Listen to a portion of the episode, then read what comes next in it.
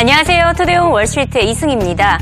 이번 주 자넬 연륜 연준 의장의 발언이 주목되고 있는데요. 일단 지난주에 연준의 FOMC 회의록에서 기준금리 인상이 이를 경우에는 경제 활동이 회복이 더뎌질 수 있다라는 우려감을 드러냈었죠.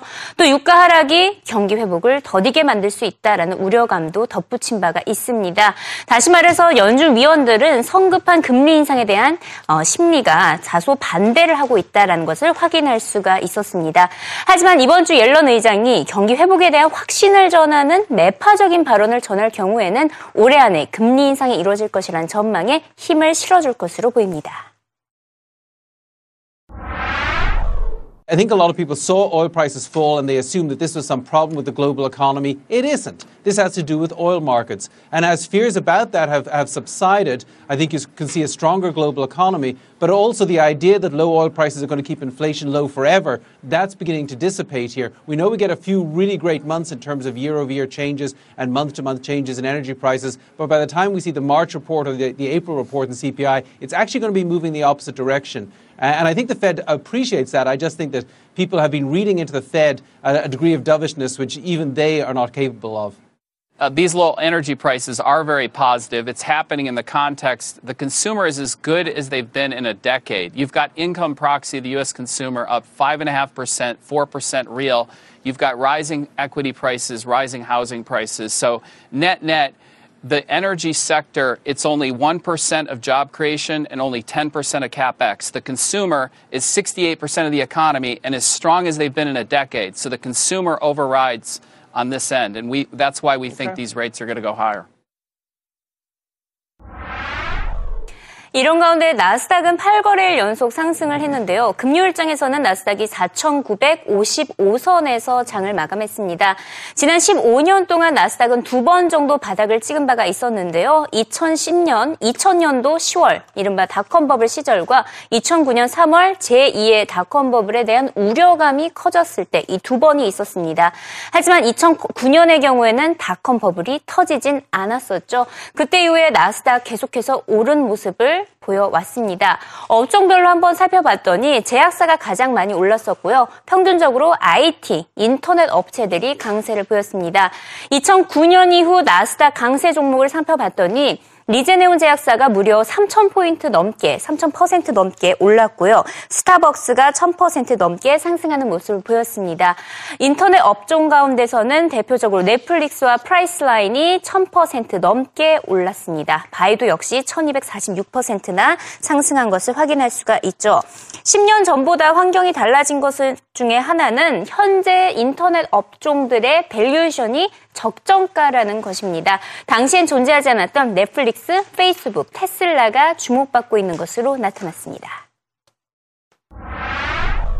Back then, S&P 500 technology companies, the large cap ones, traded at around 67 times earnings. Today, it's more like 17, 18. So valuations are already a little bit more reasonable if you want to look at them on a relative basis. But here, here are some of the companies, right? Intel, it was big then, it's still big now. But back then, in March of 2000, it was a $400 billion company. That's not even adjusting for inflation here. It traded at 57 times earnings. So a lot of growth expectations built in. Today, it trades with a value of $164 billion, but trades at a much more reasonable, on a, on a relative basis, 15 times earnings. Oracle, a software giant, also around back then, it was a $230 billion company. It traded at 167 times earnings, so a lot of growth priced in there. Today, it's a $192 billion company it trades at 18 times earnings. It's not just about the stocks overall, though. Take a look at some other metrics that we were looking at here.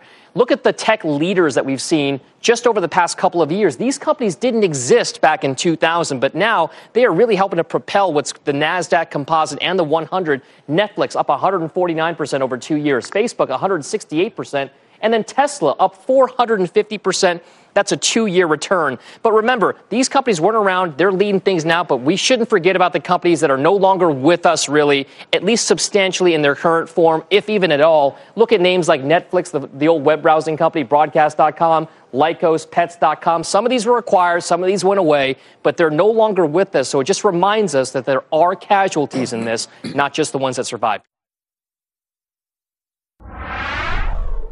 나스닥이 5천선에 돌파를 하자 버블 우려감이 또다시 확산되고 있는 것을 확인할 수가 있는데요.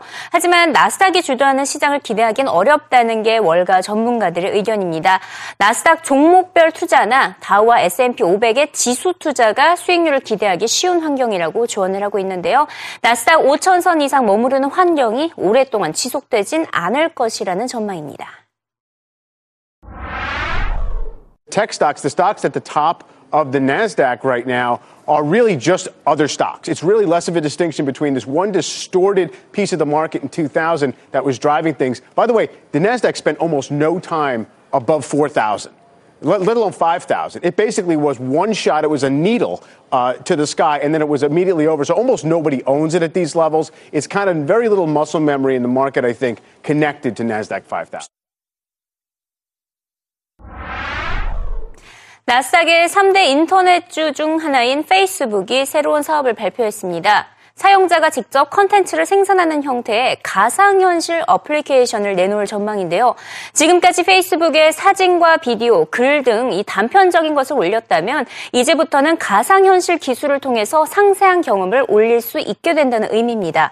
페이스북은 지난해 가상현실 제품을 만드는 오큘러스를 20억 달러 인수한 바도 있었죠.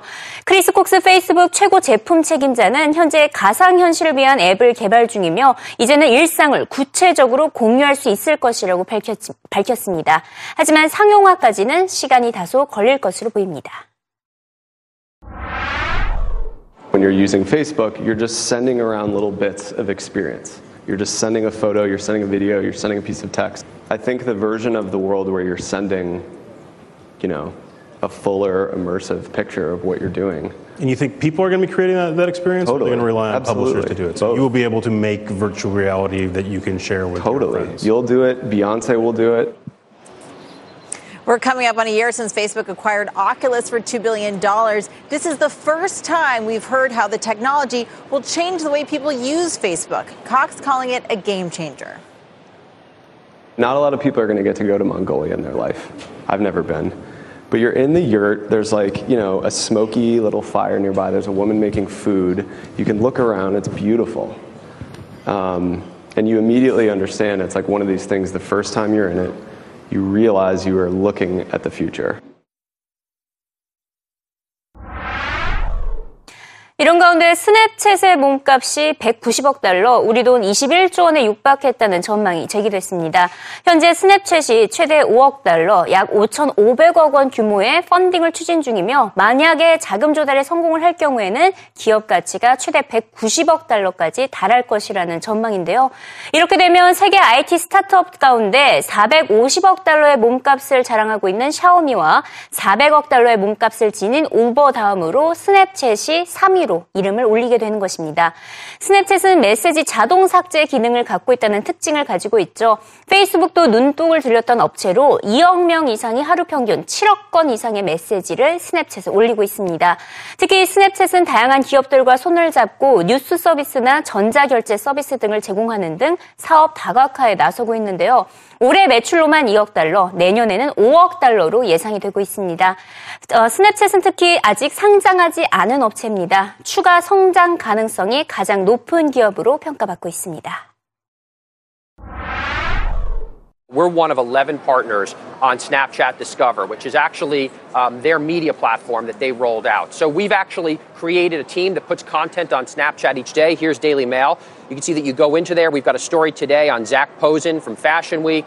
Um, a story on NSA spying on your PC, uh, Iggy Azalea, some some uh, beach shots there as well, and you basically you know flip Hello. through and then you can scroll into the story. We sell advertising on this. We've sold advertising on uh, Mond- to Mondelez, T-Mobile, Oxygen Network, and more. So it's like having a cable channel for us. This is our number two area of focus right now after our own website, John-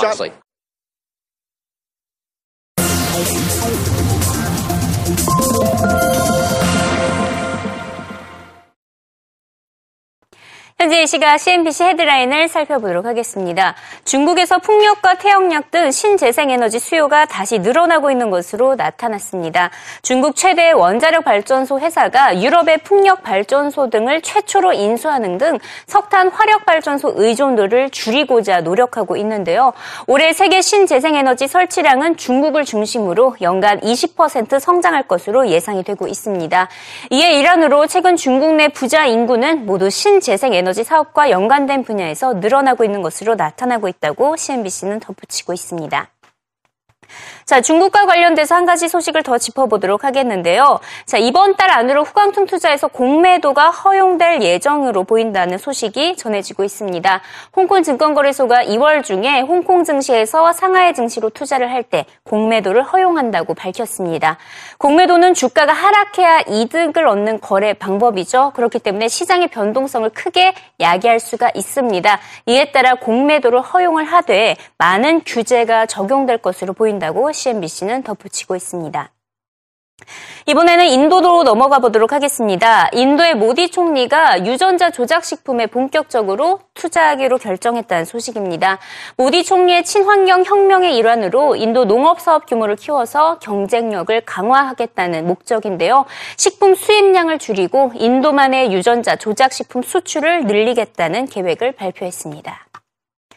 최근 저 최저임금 인상을 둘러싸고 논란이 커지면서 일부 주정부에서는 이미 임금을 올린 상태인데요. 이에 일환으로 월마트 역시 직원 50만 명을 상대로 최저임금을 인상하기로 결정을 했습니다. 평균 최저 9달러에서 10달러로 올린다는 계획인데요. 직원들의 사기를 높이기 위한 조치라고 밝혔습니다. 이는 곧 다시 말해서 미국 내 최저임금 인상 이슈가 또다시 불거지는 계기가 될 것으로 보이는데요. 미국의 실업률은 계속 떨어지고 있으나 임금 상승률은 더딘 속도로 진행이 되고 있죠. 연준도 정책 결정에 있어서 임금 상승 속도 문제가 어, 되고 있다라는 것을 인정한 바가 있습니다. 대대적인 임금 상승 움직임이 올해부터 본격화될 것으로 보인다고 CNBC는 전하고 있습니다. 마지막으로 그리스 이슈 짚어보도록 하겠습니다. 그리스 사태가 일단은 최악의 사태는 피했는데요. 어, 구제금융 지원 4개월 연장 합의로 일단 마무리를 했죠. 그리스가 요구한 6개월에서 결국에는 4개월로 합의를 본 것입니다. 아, 일각에서는 시간 끌기다, 반쪽 성공이다 이 같은 지적을 내놓고 있지만 일단 금융시장은 안정을 찾은 상태입니다. 그리스는 긴축 정책 약속을 이행해야 하고요. 6월 말까지 스스로 자금 조달 능력을 키울 필요가 있어 보입니다. 이에 대해서 알렉시스 치프라스 그리스 총리는 여전히 협상은 이제부터 시작이라며 완전히 해결된 것이 아닌 것을 시사했는데요.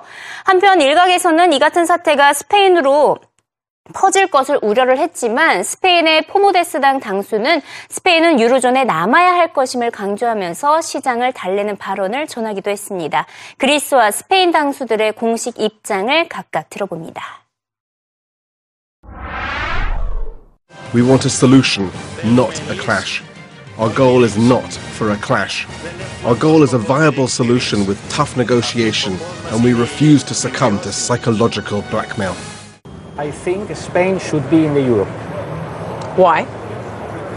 Because the euro is, is now the reality for Europeans. I think that the euro could be made better, but now we have to assume the euro as a, as a reality we have to, we have to work inside.